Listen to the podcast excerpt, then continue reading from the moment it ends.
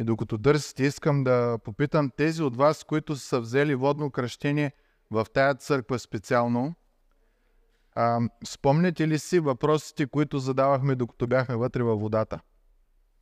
Няма сега да ви изпитвам. Сега ще прочетем текста и след това ще преминем към другата част относно тия въпроси. Въпросът, който ще си зададем днеска е: какво представлява истинския християнин? Живеем в свят, в който всеки съпъчи, всеки говори какво е християнство, какво не е, кой е християнин, кой е верен, кой не е. И не знам дали обръщате внимание, никой не тълкува Божието Слово. Тая сутрин по новините, докато прехвърлях каналите, в един от времената, където най-много се гледа телевизия, знаете ли кой бяха поканили? Патриарха. Не, шегувам се. Как ще поканят патриарха? Как ще поканят пастир? Поканиха астролог. И оставя го включен, за да видя колко време ще отнеме. Половин час занимаваше хората с глупости. Коя планета, къде била, какво ще бъде, какъв бил там Меркурий, Сатурн и такива глупости. Но няма да извикат някой, който знае Божието Слово, който знае истината. Някой, който говори за мир, някой, който говори за надежда, някой, който говори за Божията любов, някой, който да говори за радост. И думите, които тя говорише, бяха страшни, страшни, страшни и ти нямаш надежда. Християнството обаче, как да кажа, обрисува една друга картина на живота с Бога. Ама истинския живот с Бога. Нека да прочетем текста. Той е и на екрана. Просто исках да видя дали можем още да боравим с библиите, които са около нас. Послание към Римляните, глава 6, ще прочетем от стих 6 до 14. Като знаем това, че нашето старо естество беше разпънато с него, за да се унищожи тялото на греха, за да не робуваме вече на греха. Защото който е умрял, той е оправдан от греха. Но ако сме умрели с Христос, вярваме и, че ще живеем с него. Като знаем, че Христос, като бе възкресен от мъртвите, не умира вече, смъртта няма власт над него. Защото със смъртта, с която умря, той умря за греха веднъж за винаги, а живота, който живее, живее го за Бога. Така и вие смятайте себе си за мъртви за греха, а живи за Бога в Христос Исус. И така, да не царува грехът във вашето смъртно тяло, за да не се покорявате на неговите страсти. Нито предоставяйте телесните си части като уръдия на неправдата, а предоставяйте себе си на Бога като оживели от мъртвите и телесните си части на Бога като уръдия на правдата. Защото грехът няма да ви владее, понеже не сте под закон, а под благодат. Един прекрасен текст, много дълбок текст. В семинарията ни казваха, че може 2 семестъра да се учи само глава 6 и пак няма да се стигне в дълбочина в нея. Божието Слово е чудно. Спомняте ли си въпроса, който ви зададах в началото? Когато взехте водно кръщение, кои бяха 4 въпроса, които бяха зададени? Спомняте ли си ги? Поне един от тях. Покаяхте ли се за греховете си? Ти си пастир, ти ги знаеш, тъй че... Първото беше: покаяли ли се за греховете си? А вие какво казахте? Ако сте кръстени, сте казали да, ако сте казали не, няма как да сте били кръстени. И да въпитам сега, покаяли ли сте се за греховете си? Има ли промяна? Каква е? С една дума, да не е изречение. Моля? Към добро? То дано е към добро, да. Добре. Втория въпрос какъв беше? Приел ли си Исус Христос за свой Господ и Спасител? И ви какво казахте? Добре. Сега искам да ви задам същия въпрос. Исус Христос днес Господар ли ви е и Спасител ли ви е? Защото Господар означава, каквото Той каже, това правим. Така ли е в живота ни? Добре. Третия въпрос, спомняте ли си какъв беше?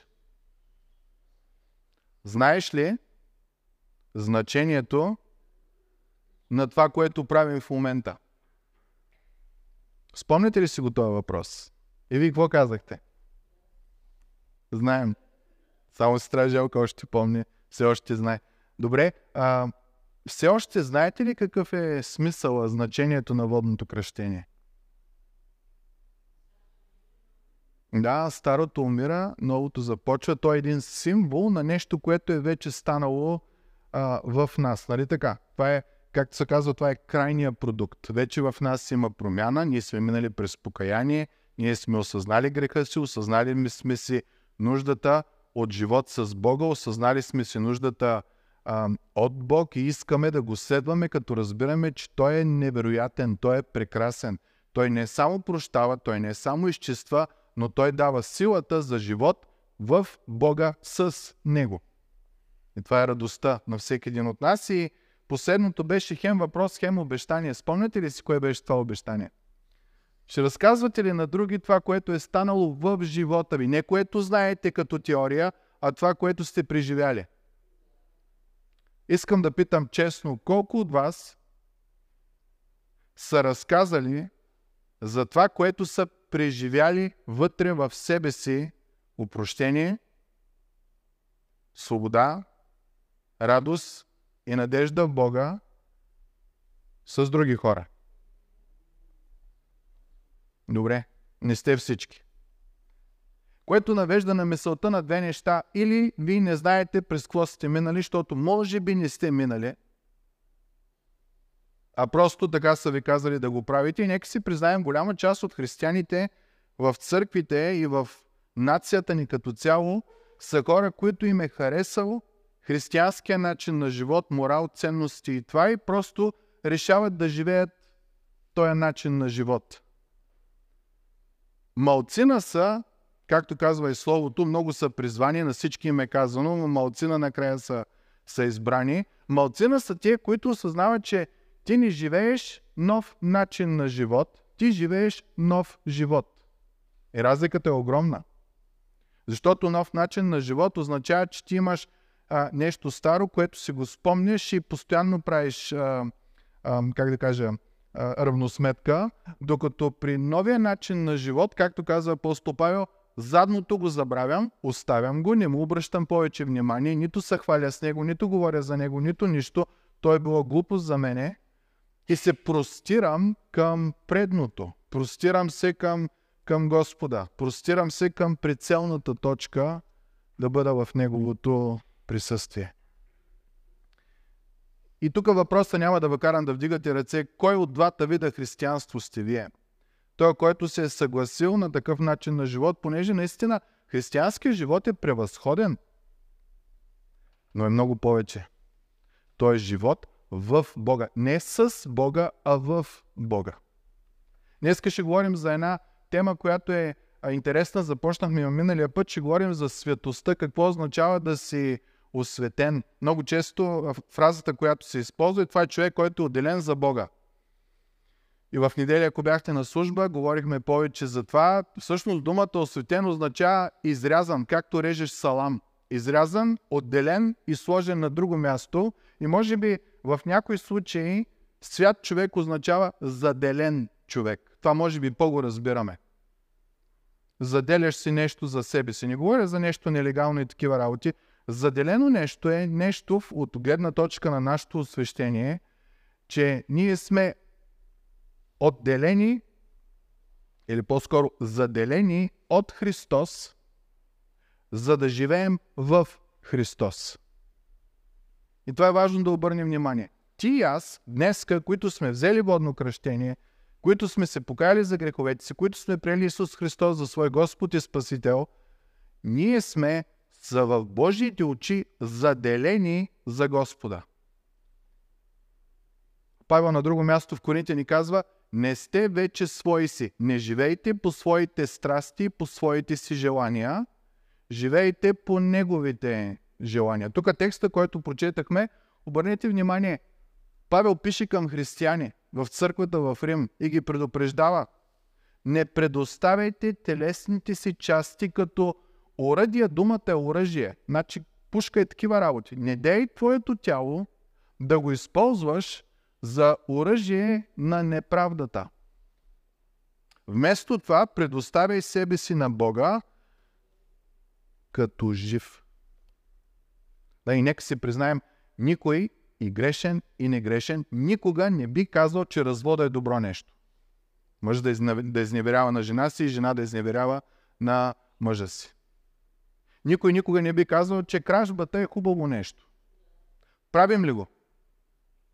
Защо? Защото телесните си части, преди да познаем Бога, дано след това го няма, преди да познаем Бога, са били предоставени на някой друг, който не е владеял. И сме псували, пък ние знаем, че псувнята е лоша. Няма човек на тая държава или с този свят, който да каже, че псувнята е хубаво нещо. Нали така? Знаем го, че не е хубаво. Обаче сме псували.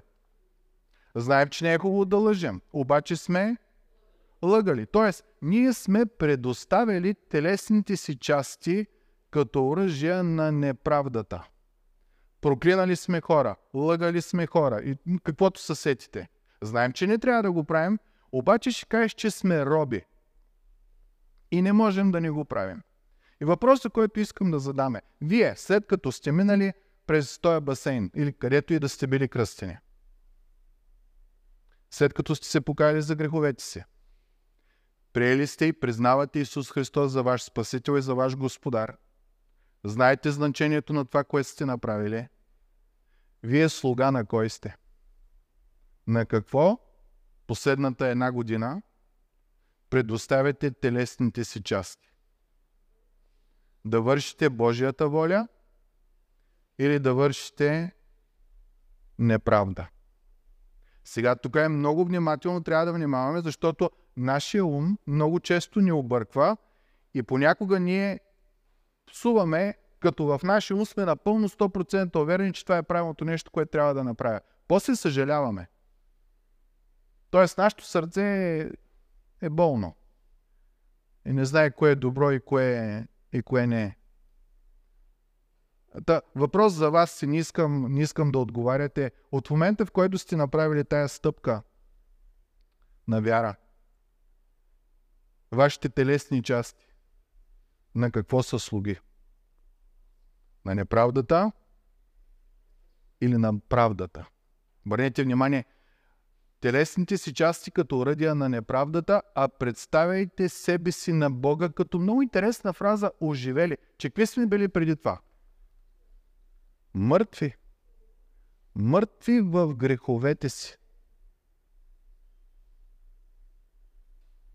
Като оръдия на правдата и обяснява, защото грехът няма да ви владее, понеже не сте под закон, а под благодат. Ще разгледаме текста след малко в по-голяма дълбочина, но искам да обърнем внимание на няколко неща. Спомняте ли си, когато ви кръщавахме, в какво ви кръщавахме? Вода, да, ама какви бяха думите? Кръщавам те в името на Отца и Сина и Святия Дух. Знаете ли какво означава това?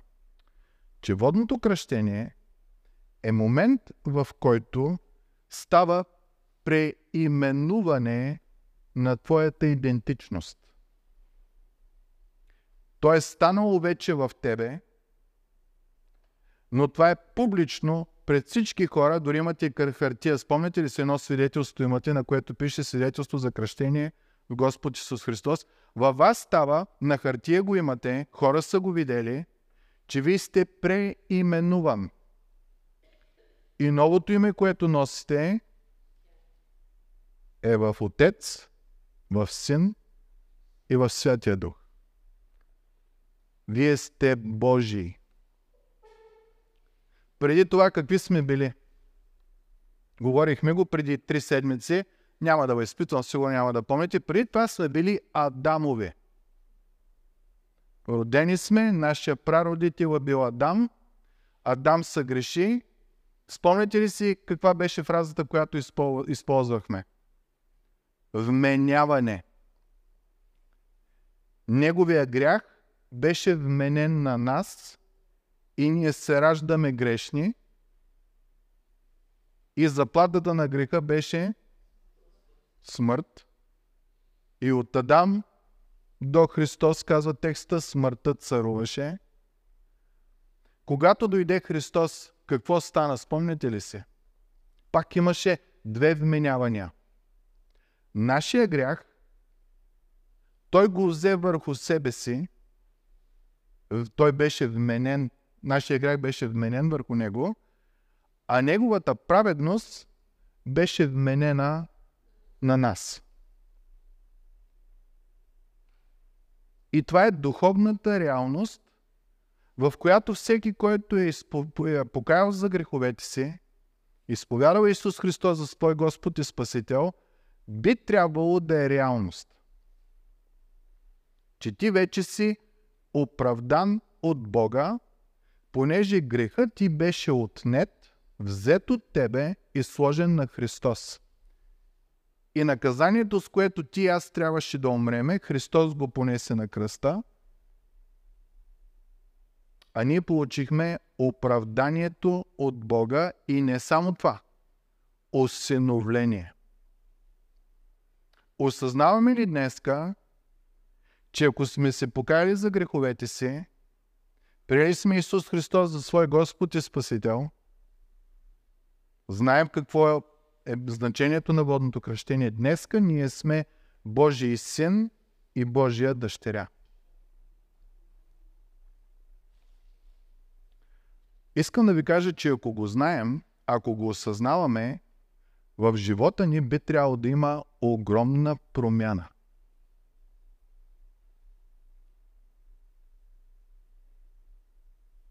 Огромна.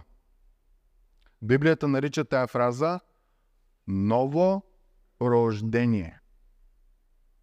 Някой, който е присвоил нов начин на живот, а и християнството говорихме, то не е нов начин на живот. Ти ставаш нов човек.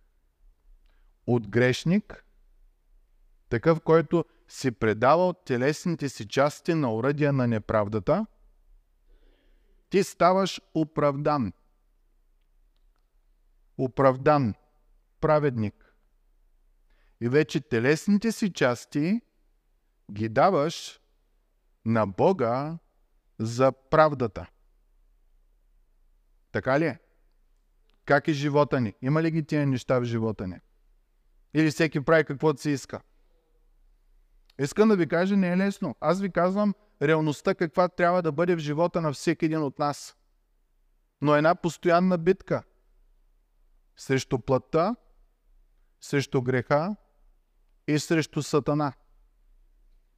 Ние знаем каква трябва да е реалността, но все още се борим.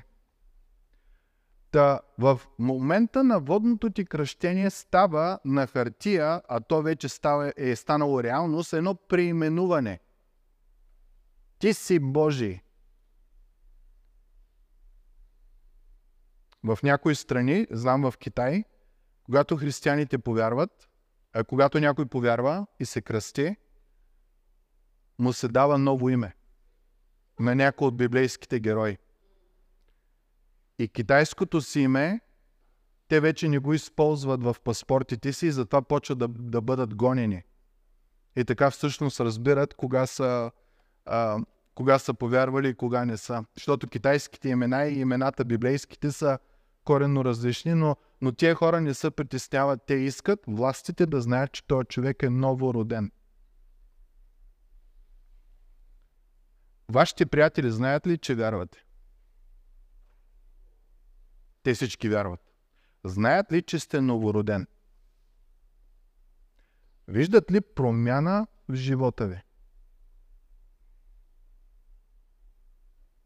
Виждат ли, че Исус е ваш Господар и ваш Спасител? Копнежите, желанията, намеренията, светогледа са възоснова на Неговото Слово, а не възоснова на това, което е модерното в света за момента. Вие знаете, когато се смени властта, сменя се цялата идеология в някои случаи. Целият начин на мислене, всички неща се сменят. Яков нарича такива хора като вълни. То прилива, то отива, то прилива, то отива. на български се казва слънчоглед партия, където грее слънцето, ти си там, защото вътре в нас, нека си признаем, и аз страдам с това нещо и сигурно и вие страдате, има едно желание, един купнеж да бъдем одобрени от хората около нас. А битката е да осъзнаеш, че единственото одобрение, което ти трябва в този свят е Божието. Което ти е възлюбил и дал живота си за тебе.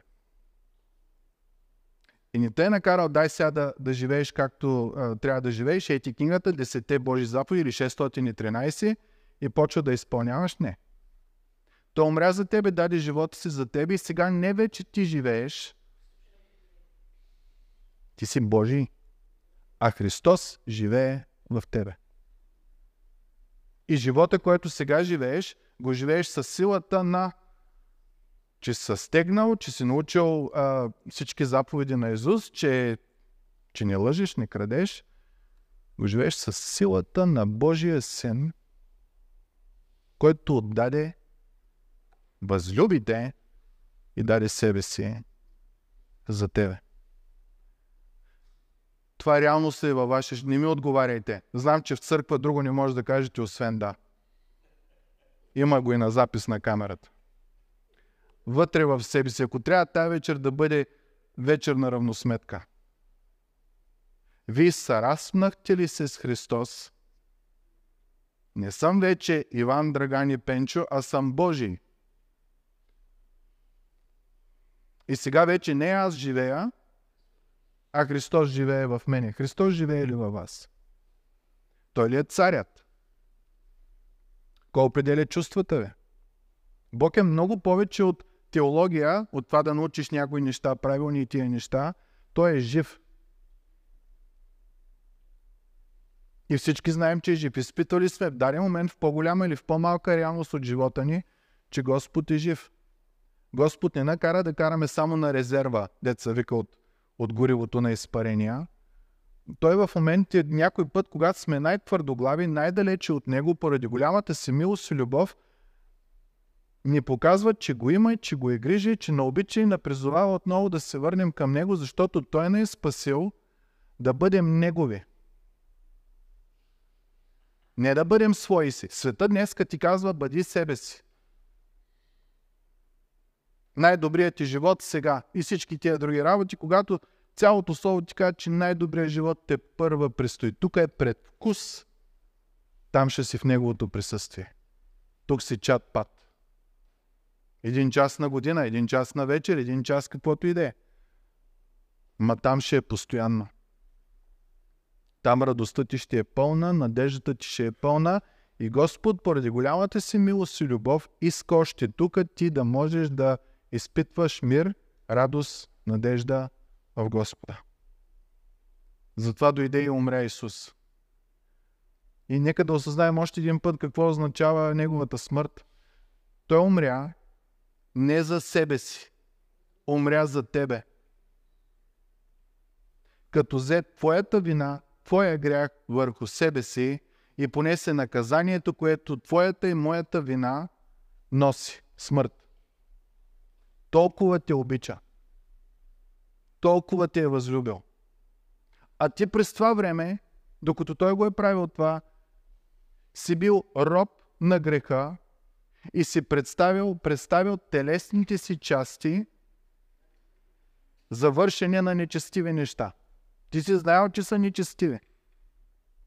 Всеки знае, че не трябва да псува и не трябва тези неща, но имаш нужда от божествено откровение. И така започва нашия живот с Бога. Момент, в който Господ идва в живота ти и ти показва, че си грешен, ама не само лошичък човек, ами че си отвратителен. Библията използва фраза дете на гнева, чадо на гнева, чада на гнева. Но поради голямата си милост, Бог ти дава спасение, дава ти и надежда. Знаете ли, че в Библията думата християнин, това с което ние се хвалим навсякъде, е използвана само 3 пъти.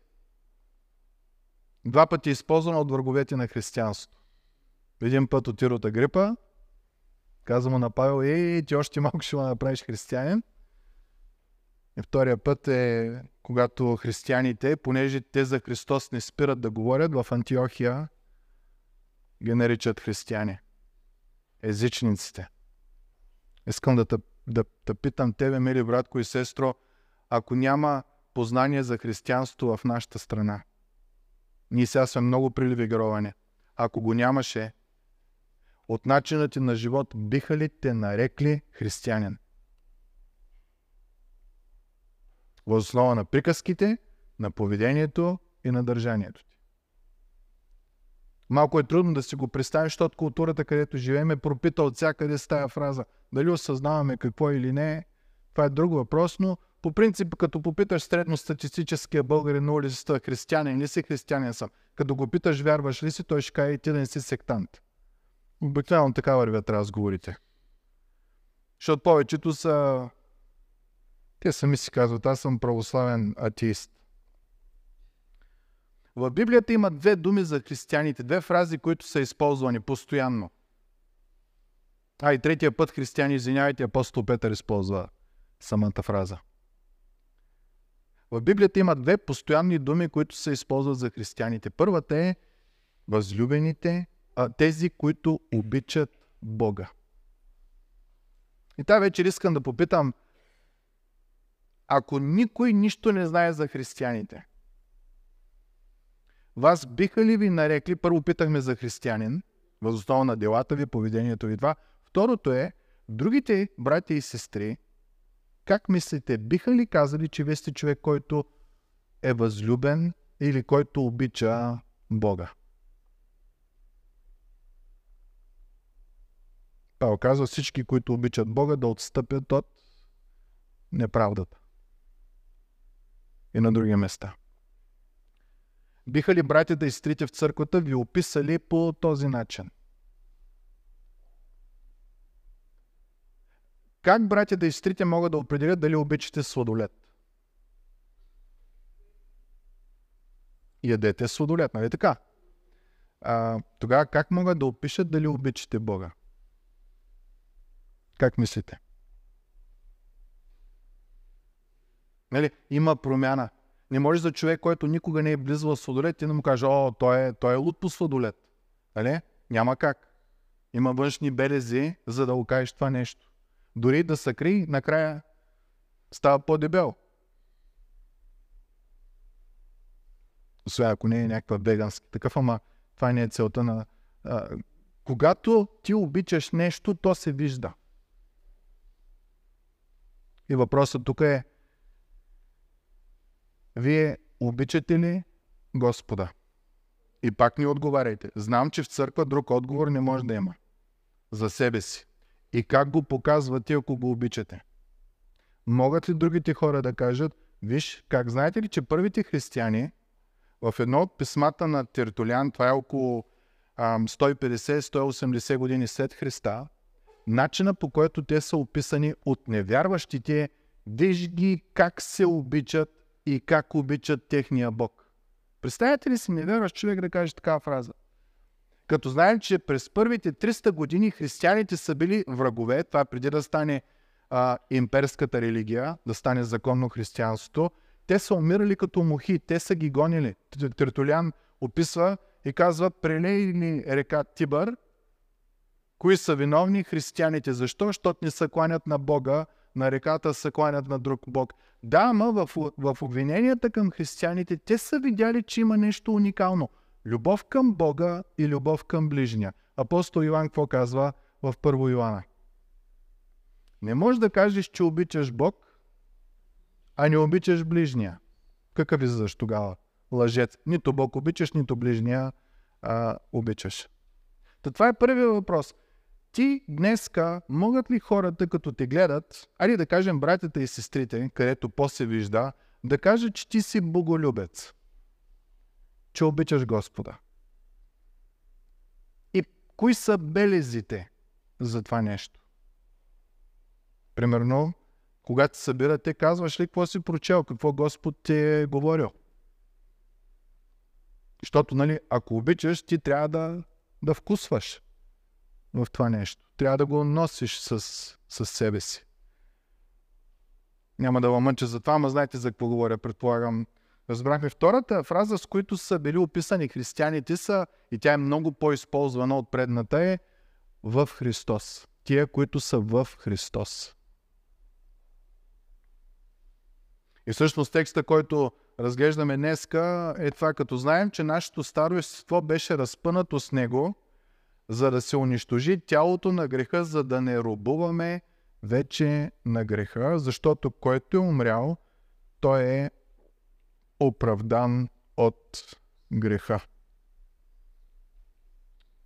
Но ако сме умрели с Христос, вярваме, че ще живеем с Него, като знаем, че Христос, като бе възкресен от мъртвите, не умира вече, смъртта няма вече власт над Него, защото със смъртта, с която Той умря за греха веднъж, за винаги, а живота, който живее, живее го за Бога. До този момент в тези стихове, до 11 стих се описва начина, по който Христос се справя с греха. Поема го върху себе си, умира за него и греха наистина е умрял за него. И вижте как почва стих 11. Така и вие смятайте себе си за мъртви за греха, а живи за Бога в Христос Исус. Ако е тая фраза, успеем да я осъзнаем. Аз още се боря с осъзнаването ѝ. Текстът ти казва, смятай себе си мъртъв за греха. Как разбираме дали аз съм жив или мъртъв за греха? Едно от нещата беше по-нататък стиха, който казва, тялото ти, ежедневието ти, за какво го ползваш? Оръдие на неправда. И нека ви напомня какво е неправда според Словото. Всяко дело, което не носи слава на Бог. Може никога да не си лъгал, може никога да не си крал, никога да не си убивал, никога в намравката път да правиш. Но Исус казва, това е Божие дело, това е спасителното дело, да повярвате в Божия Син. Не е какво да правиш и какво да не правиш. То винаги е следствие на тия неща. Едно момче, когато се влюби, тогава почват делата на любов. Едно момиче, като се влюбят двама. Тогава почват делата. Преди това са странни, отделени един от друг. Тъй Павел казва, така и вие, така. Така като кой? Като Христос. В Христос ти, мили братко и сестро, имаш силата да победиш греха. Как става това? Аз имам един пресен пример. С един брат говорим наскоро. Той ми казал, едно време като пиех, въобще не се замислях. Копнежа ми беше, като се прибера от работа, да га вратна там колкото е пил. Сега вече вика, в мен има една борба. Да пия ли или да не пия? И вече въпросът не е колко да пия. Мина го този период. Защото, може да пиеш, но важното е да не се напиваш. При него Божията чистота навлиза толкова навътре до степен, че той казва да пия ли или да не пия. И казва, вече се замислям, вече се въздържам, вече се боря с това нещо, което означава, че греха вече не го владее. Бог го владее. Това е много важно да го осъзнаем. Стих 7 казва, защото който е умрял, той е оправдан от греха. Не казва, че свършва с греха. Това е нещо, с което ние продължаваме да се борим. Но сме оправдани. Това е като човек, който е в затвора, който е крал и еди какви си неща, и съдията го обявява за оправдан, оправдават го по някакъв начин, и в момента, в който е оправдан, той човек, излизайки от затвора, трябва да се научи да живее и да не краде. В Христос ние сме оправдани.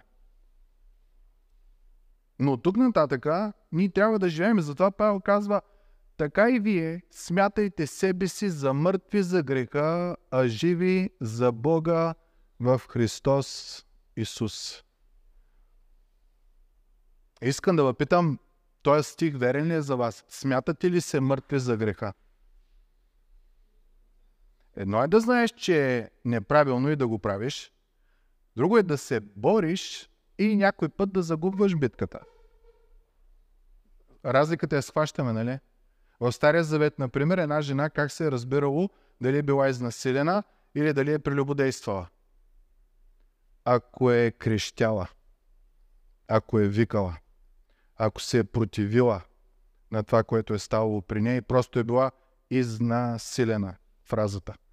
И тогава тя е оправдана. Обаче ако е мълчала и та-та-та-та-та, образно казано, че е била съгласна. Ти, грехът, когато се бориш с него, изнасилва ли те? Такава ли е битката в твоя живот?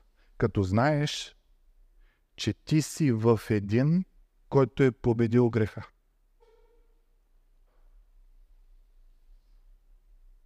Не казвам, че ще спрем да грешиме. Докато сме в това тяло, ще грешим с мисли, не дай се Боже с дела, някой път с приказки.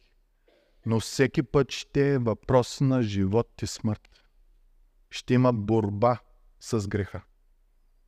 Няма да е със сладост и с пияство. Вижте апостол Павел как продължава стих 12. И така да не царува грехът във вашето смъртно тяло, за да не се покорявате на неговите страсти. Много интересни фрази до тук, в този текст и в следващия, ни се казва, че греха е наш цар, да не царува греха във вашето тяло, той е наш работодател, дава ни заплата. Заплата на греха каква е? Смърт. Добре, това го знаем поне. И последното е, той е наш генерал. И вижте стих 13 показва, не предоставяйте телесните си части като оръжия. Генерал, военно. Не ги предоставяй да ги ползва, да мачка и да унищожава. Ти вече не си в Адам, не си стария.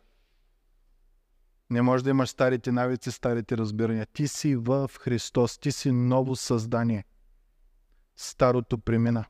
Обърнете внимание, стих 7, какъв интересен стих.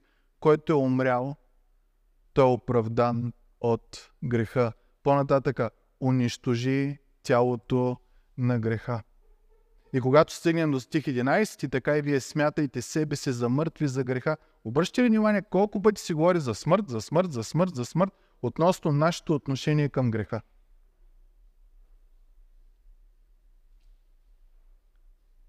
В Христос ние имаме радостта и привилегията да вършим това, което трябва, а не това, което искаме. Защото нека се признаем, нашите страсти, не винаги нашите желания са по Божия път. Но ако не си в Христос, ти нямаш силата за това нещо. Някой друг почва да те владее. И ако не стоиш в Христос, то няма при кой друг да си. Много често българина обича да е в едно такова неутрално положение и като държава и всичко, а само Швейцария има тази привилегия. При християнството няма неутралност. Искам да ви кажа, мили братя и сестри.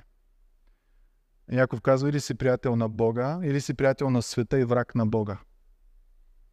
Не може хем да те харесват, хем да те одобряват във всички неща, които това и хем Бог да те одобрява. Защото духът, Божия дух, желае противното на твоята плът. Във всяка една част. Дали е компютърни игри, дали е алкохол или каквото и да е. Християнинът е човек, който се наименува по Христос. Водното кръщение, Отец, Син и Святи Дух в Господа. Ти вече ставаш Божий. Животът е коренно различен. И начинът, по който Павел го описал в тези стихове, е умрял за греха, умрял за греха, умрял.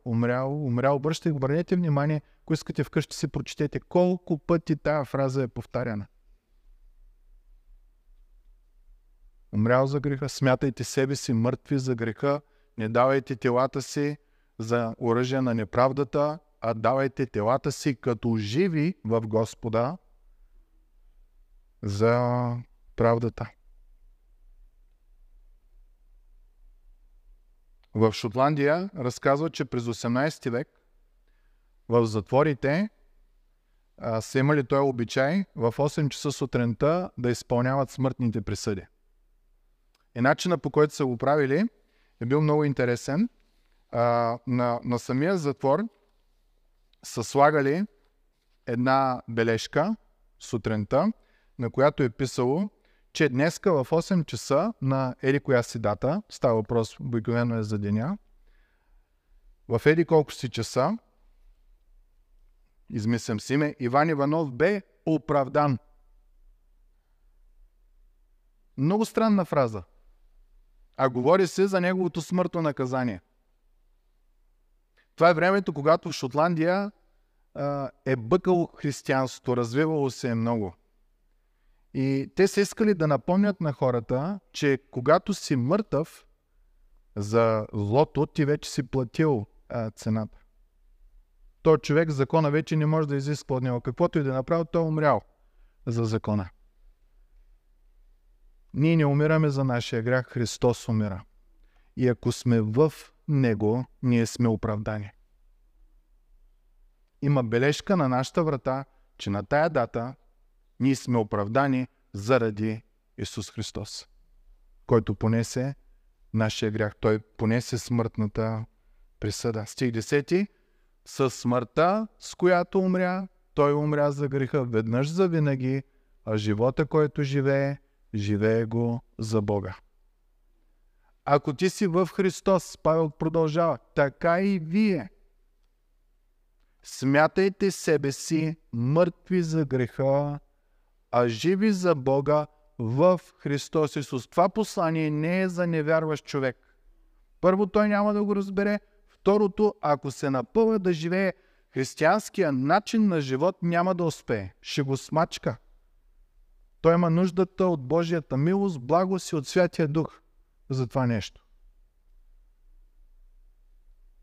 То от всичко, което казахме, в момента, в който вие сте взели водно кръщение на хартия, а преди това е станало във вашето естество, вие сте се преименували.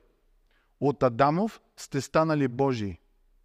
И от този момент нататък, понеже сте Божии и целият ви грях е бил възложен на Христос и Христос е умрял за греха веднъж за винаги и сега Христос живее за Бога, така за тебе и за мене е валидно също. Така смятайте и себе си за мъртви за греха, а живи за Бога. От това, че греха е наш цар, Христос става наш цар. Грехът ни казва да се покоряваме на страстите.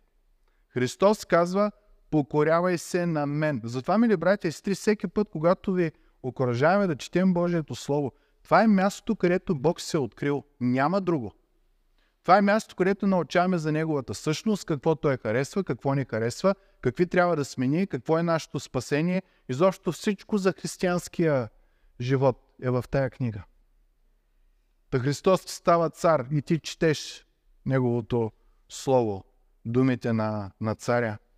Второто е, ако грехът ти е бил работодател и заплатата на греха е смърт, Христос ти става, Бог ти става баща. И ти не получаваш вече заплата. Ти получаваш дар на един, който те е възлюбил. Дарът на Божията любов.